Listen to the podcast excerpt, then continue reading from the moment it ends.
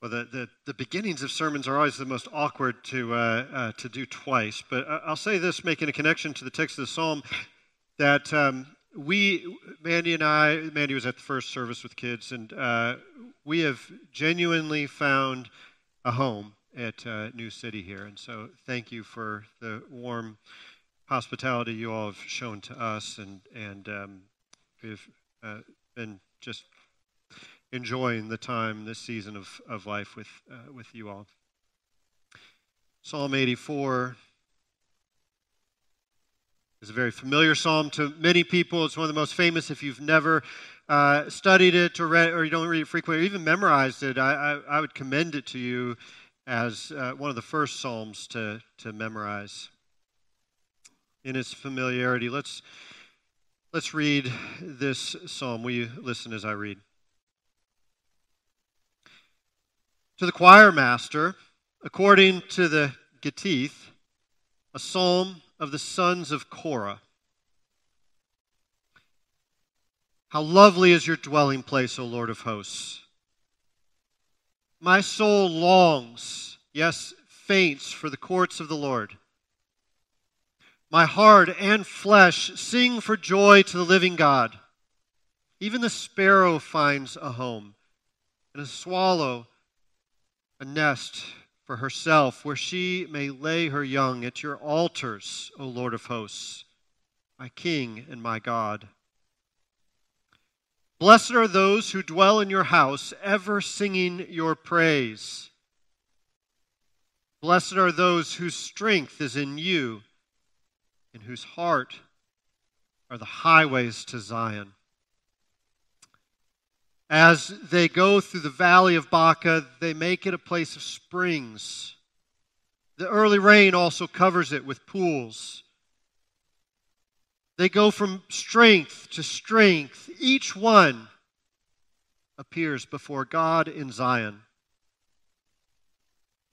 O Lord, God of hosts, hear my prayer.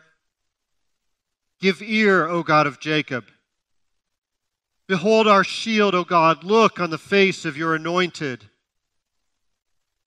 For a day in your courts is better than a thousand elsewhere. I would rather be a doorkeeper in the house of my God than dwell in the tents of wickedness. For the Lord God is a sun and shield. The Lord bestows favor and honor. No good thing does he withhold from those who walk uprightly. O Lord of hosts, blessed is the one who trusts in you. You pray with me. O Lord, may our heart and soul and our flesh cry out with praise to you today. Will you lead us in paths of righteousness? Will you lead us along this Psalm's journey? To worship you, be refreshed, restored by you. We ask in Jesus' name. Amen. One pastor friend of mine uh, noted, I think he did a, an informal survey of a number of churches on how frequently the Psalms are preached. And he found that in proportion to the rest of Scripture, particularly, it, it's a very small number, especially when you consider how familiar most of us are with the Psalms, how often we use them in our own personal devotions, how familiar with them uh, we are. He surmised some, some uh, reasons, possible reasons that may be. I think for many preachers, I know for me personally, the Psalms were intimidating to preach at the beginning. It wasn't a genre that we learned, and, and really, there's a different nature to preaching the Psalms. And I eventually just listened to a a mentor or pastor friend, the same pastor friend who was very uh, capable of preaching the Psalms and, and followed his, his lead. Another reason that the Psalms oftentimes may be difficult to, to preach and, and to hear in a sermon is that they,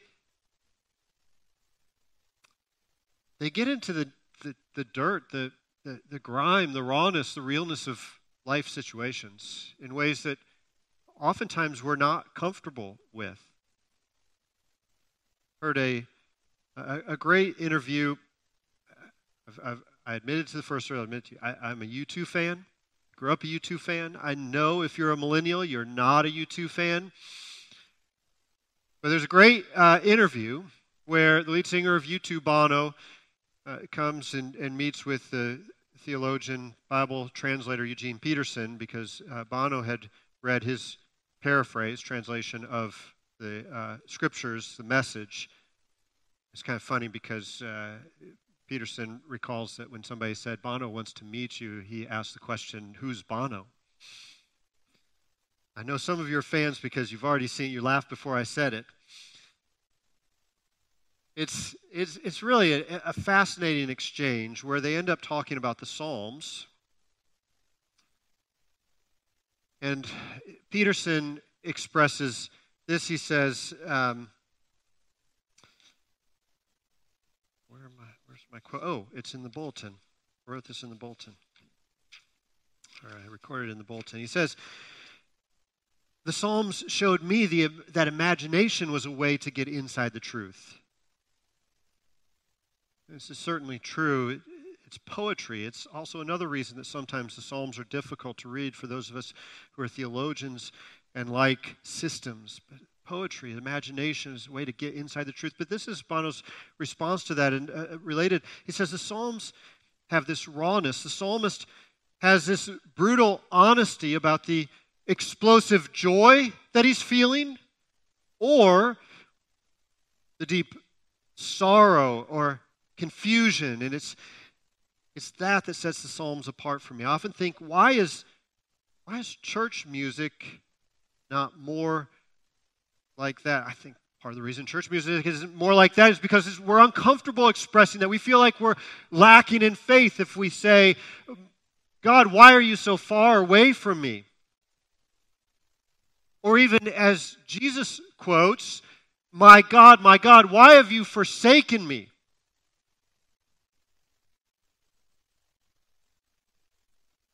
Calvin, John Calvin also points out that the Psalms are, are, are, like an anatomy of all the parts of the soul. In fact, some of the time the Psalms seem distant from us because they express all of human experience and frustrations, and we expre- experience the same type of uh, thing that those who experience physical persecution, for example, for their faith experience or the difficulties associated with certain life situations. But when we come to the Psalms and we realize that they've been written for all of humanity, in all times and places, we can come with a, a greater appreciation of how God leads us in, in and through the Psalms. And that's the second thing that's kind of difficult. And one thing that would change the way I preach them is that the Psalms take us on journeys.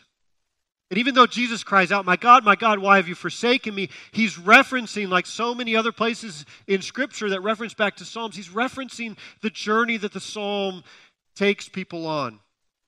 By one verse, he's referencing the whole thing and the comfort that God brings, the places that God leads people through the Psalms. And the turning point for me with the Scripture was, or with preaching Psalms, was realizing that the best way, almost always, to preach a psalm is just to follow the journey that the psalm takes people on. Now try to be creative or find topics or group certain things. Just, just follow the journey because the journey is one that oftentimes is familiar. And it has purpose, far greater purpose than I could ever find or present in some other format. Psalm 84 is a psalm that takes people on that type of journey. It's a psalm that is uh, of, of longing. Derek Kidner, a commentator on the Psalms, great commentaries on all of the Psalms. If you read it, you have to read through his stuff like five times to even just get a piece of what he's saying. It's so dense and rich. He says this, this psalm is just dripping with longing. It's characterized by this longing, this, this longing to be in the courts of the Lord, to be in the place of the Lord, but, but, but even more than that, to be in the presence of the Lord Himself. So, the plan today is just to simply follow this through. It breaks down into roughly three parts. Nice and convenient for a good Presbyterian three point sermon. The three parts are In verses 1 through 4, this expression of the desire to be in the temple of God, the place where God, uh, his presence is made known to the people of the Old Testament.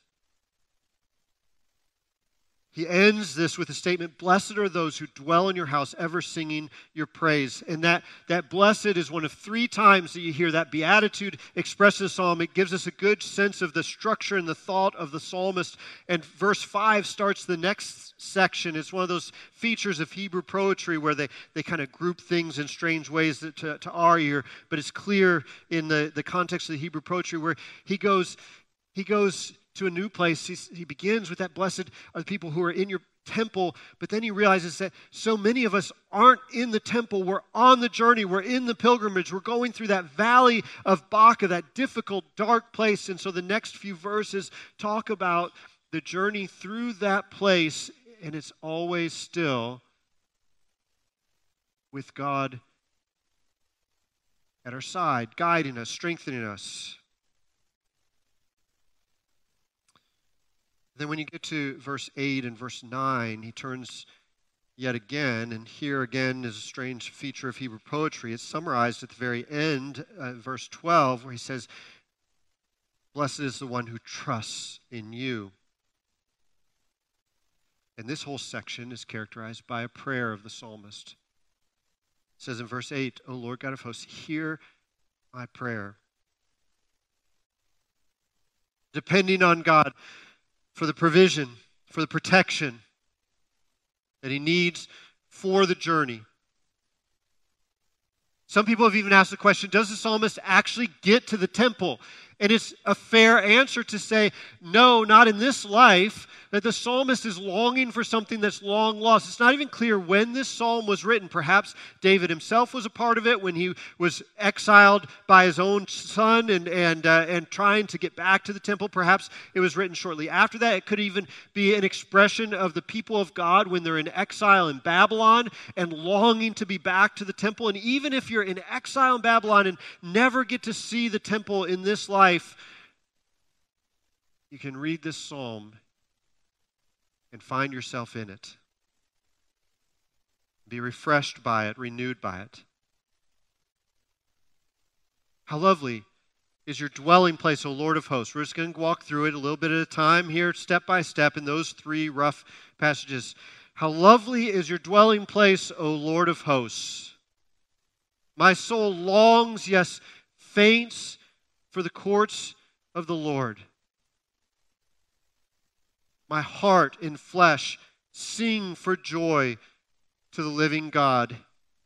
In language that expresses the whole being, the heart in ancient times, the heart represented not just the center of emotion like we tend to think of it, but the center of thought as well. So, what the psalmist is saying mind, soul, heart, body, every bit of him is singing for joy. We had a line in one of the songs here this morning that was, that was appropriate.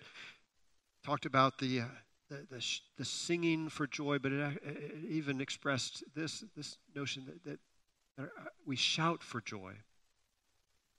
In fact, that the English translation struggles to capture the grandeur of the Psalms, oftentimes, especially in the Psalms, the grandeur of the Hebrew uh, language. And, and it says sing for joy, but really, it, it probably could be expressed more accurately as, as a, a shouting, a crying out, a, a, a barbaric yelp kind of uh, expression, desiring the living God. And not just wanting the benefits of being in the temple and being around all the people, but, but shouting out to the living God, being in his presence, in relationship with him. His soul is longing for that. But, but in this grandeur, this shouting out, this singing, this expression of thanks, the temple itself being this massive structure, impressive, one of the seven ancient wonders of the world. You remember that Jesus, even with his disciples, they go out east of the city. They're sitting on the Mount of Olives. They're looking back. The disciples are admiring the temple and they're saying, "Can you? Would you look at that?" And Jesus redirects their gaze. He says, "I need you to look at me. Tear down that temple. Three days, I'll build it back up."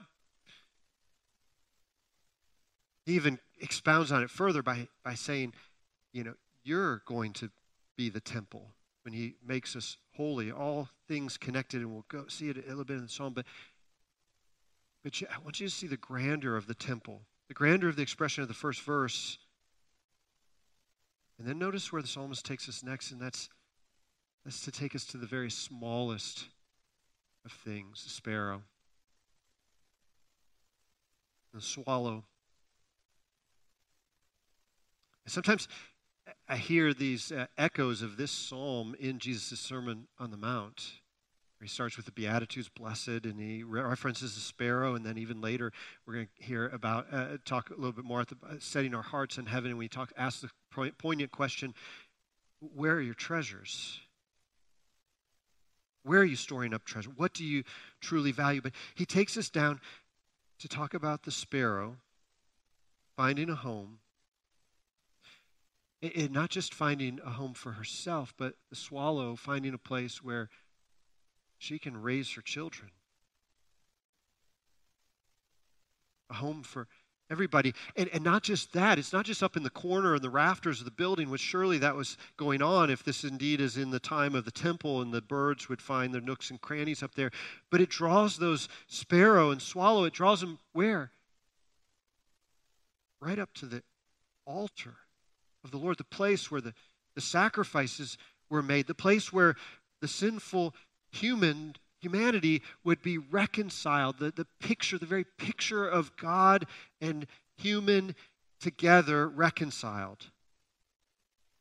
The smallest of the animals, the smallest really of the people is what it's expressing. Even if, if God considers the needs of the sparrow, Jesus says, you think he would forget about you? Roger said earlier, the time of the holidays reminds us of so many of our broken places in life, whether it's relationships with others or failings at our own goal, even the new year and setting goals. But this, this sentence here, that even sparrow finds a home, should be a comfort to every one of us who finds ourselves in time, places of brokenness during this season or any season in life. He summarizes his thought by saying, Blessed are those who dwell in your house, ever singing your praise. He turns his attention next with verse 5 to recognize that all of us, in some way, are still on this journey, this pilgrimage through the difficulties of life. We haven't reached that celestial city, to use the image, that John, uh, John Bunyan gives us. We are just talking this week with a group of pastors about Pilgrim's Progress and some of the pros and cons of it. One of the most beautiful stories ever written. Uh, I think it still is the best selling story written in English and second to the Bible, only in the best selling book of all time. It's interesting to know that John Bunyan, writing of this story of a Christian, allegorical tale of a, man named Christian, uh, going on this journey of life, finding salvation in Christ, and ending up in the celestial city that is in the presence of God, in, uh, in God's uh, new temple, the, the, the, the, very presence, the new city, but goes through all of these difficulties. And Bunyan was a preacher who wasn't licensed. He didn't have permission from the Church of England to preach, and because of that, and because he was preaching, and also out of probably some jealousy because he was a very effective preacher at turning people's hearts, he was imprisoned for 12 years.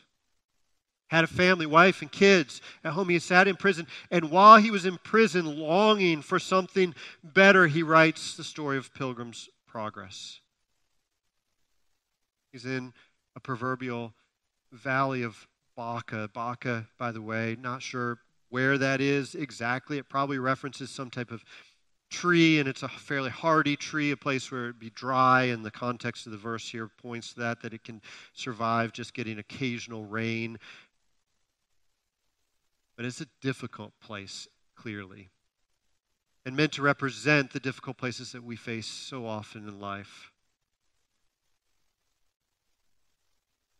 And he starts this. He says, Blessed are those whose strength is in you, and whose heart are the highways to Zion. Now, that word those, it's really easy to just kind of read over. But that word those, those whose strength is in you, unlocks the, the next few sentences here. Because over and over, he's talking about they.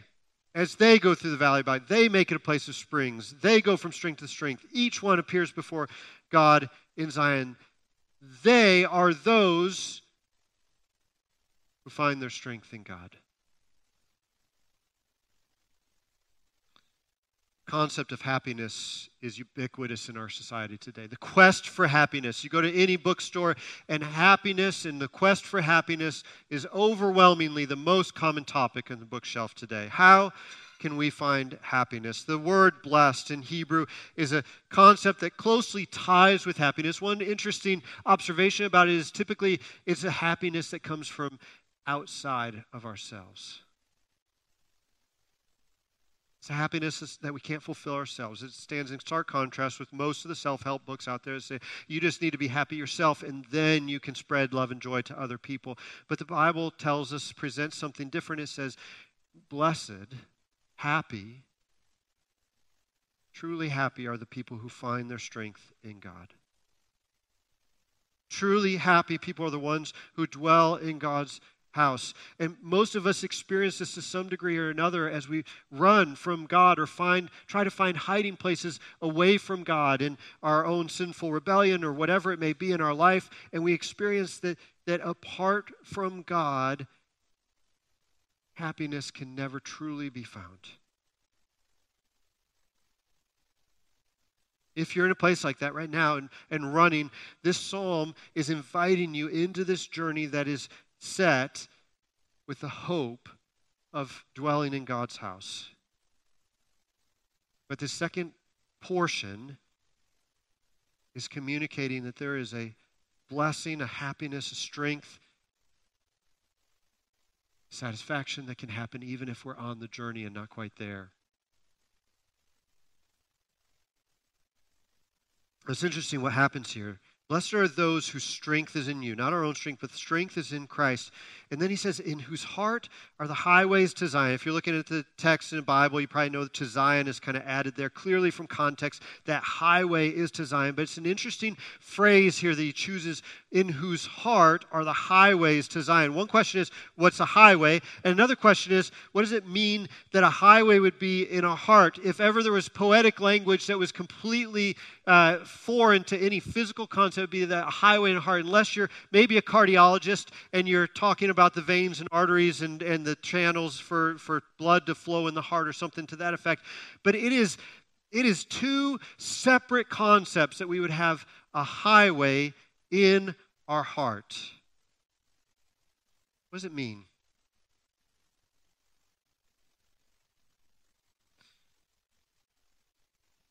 Let's start with the heart. Maybe this is sort of a pre incarnate Christ reference to what it is for us to be the temple of God, that Jesus comes and he lives in us. We become the dwelling place of God. And so, in one sense, our heart is a place where, where Jesus is constantly traveling, changing our, our hearts and our minds and equipping us. The heart, like I said before, is also considered in the ancient world the center of not just emotion, but knowledge. It's very likely that this is referencing a, a, a physical kind of depiction of a map of the journey to Jerusalem for the person where, from where they live to Jerusalem so that they can go and worship at the temple. Whose, whose mind is the pathway. They know the path.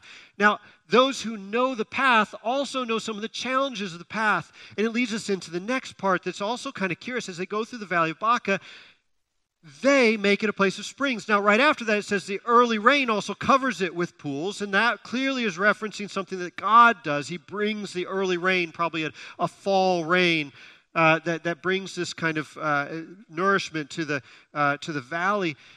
But who's bringing the place of springs? It's the person, it's the, the person on the journey, they go through the valley of Baca and they make it a place of springs. Probably the person who's been on the journey before and knows the difficulties of the journey and knows to bring some extra water for the person who comes and isn't prepared for the dryness.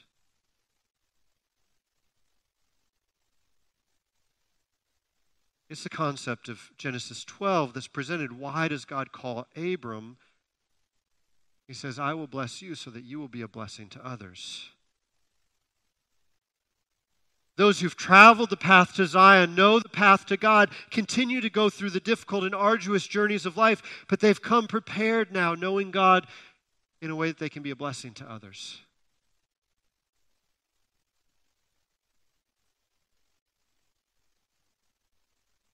And they go from strength to strength. And then it's very significant two words here. He says, each one appears before God in Zion. A lot of times when we think about the temple presence and the crowds, or even the new heavens and new earth and being with God and worship, it's a, a sea of people, and we wonder if we'll be drowned out. But, but here,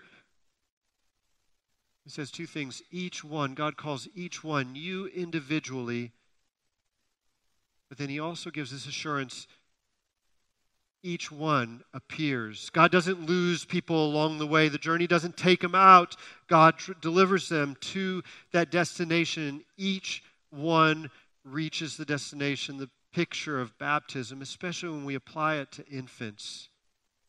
Or even when we consider what it is that if you were baptized as, a, as an adult or someone who professed their own faith, how little we truly knew about God when we had baptism applied to us.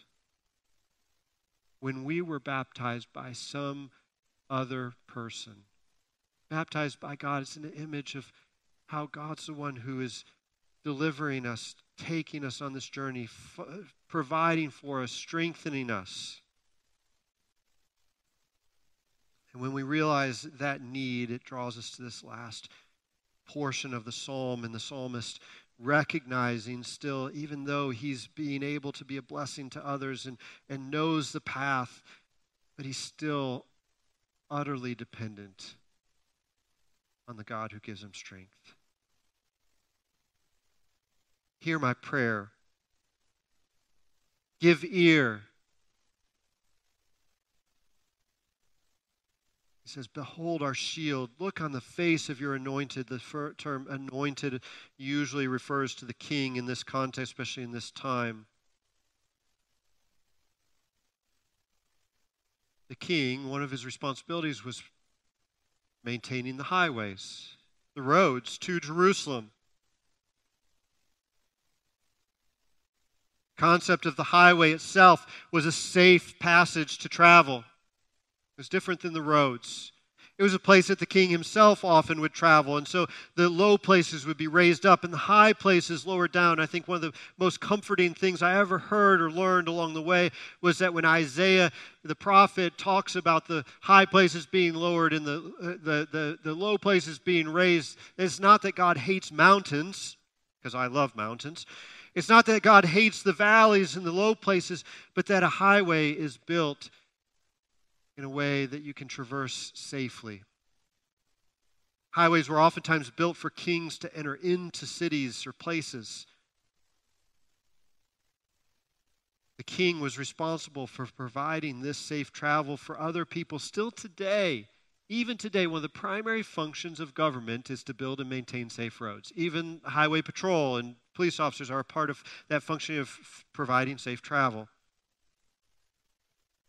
And so the, the psalmist is asking God to bless the king so that the king can provide this safety for people. Of course, it's a picture of what Jesus does for us. And it keeps coming up. It says in verse 11, the Lord God is a sun and a shield. The sun is the provision needed for the journey, the water, the food. The shield is the protection needed for the journey of life. Look on the face of your anointed, that the highways would be made safe, that the the places, the journey would be equipped, and that's exactly what Jesus does for his people to draw us to himself as he provides both provision and protection. Now, the last thing I'll say here is probably the thing that most of you know about this psalm, if nothing else. The songs, uh, Better is a day in your courts than a thousand elsewhere, verse 10. I'd rather be a doorkeeper in the house of my God than dwell in the tents of wickedness. I said at the beginning, this is a psalm of longing, of repositioning our hearts to that, the resetting our hearts to, to desire something else. And, and we, as a people, as God's people, are constantly tempted to find our satisfaction in the small things of life. We're in a season of Thanksgiving. We want to be grateful for the small things in life. But oftentimes, what happens when we find our satisfaction there, even if we're kind of successful with it, we lose vision for the grandeur. The grandeur that was depicted of the temple, one of the ancient wonders of the world, the lovely dwelling place, like the disciples looking back. We need to be reminded that the true grandeur, the true glory is in being in the presence of God Himself.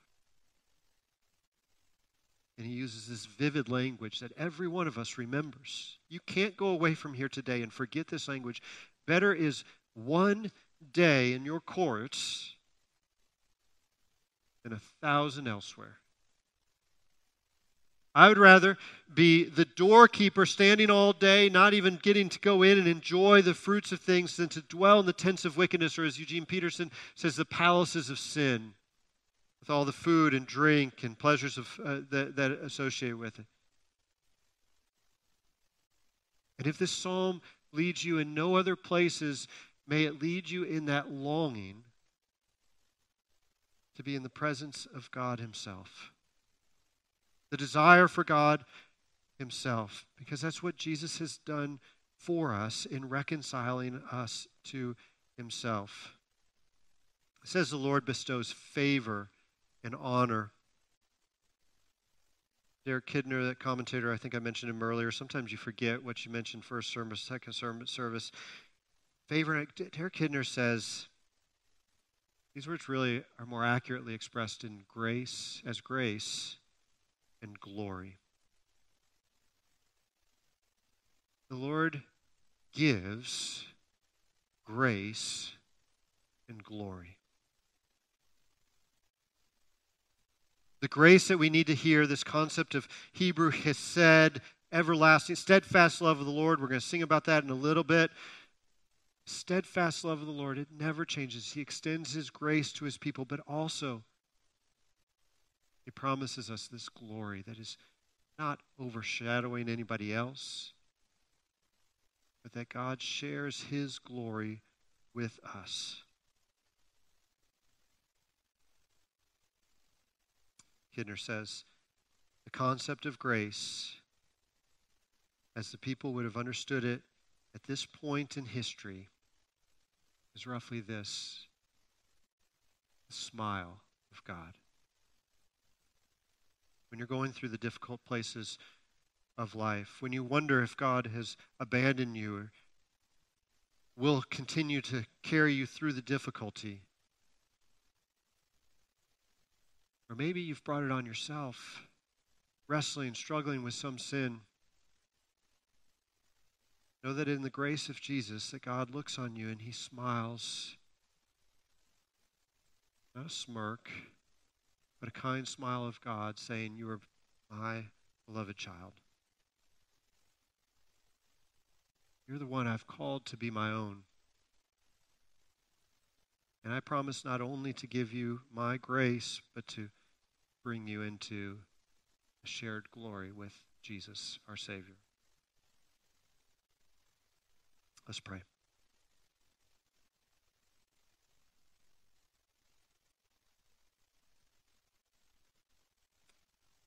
Father, may we look on your face with joy and delight and see your smile on us. Will you set our longing for you? May our whole heart and flesh, our whole being cry out to you the living God, songs of praise, songs of joy. As we journey through this life, will you remind us that you you will do all of these things. Your word is good. We ask in Jesus' name. Amen.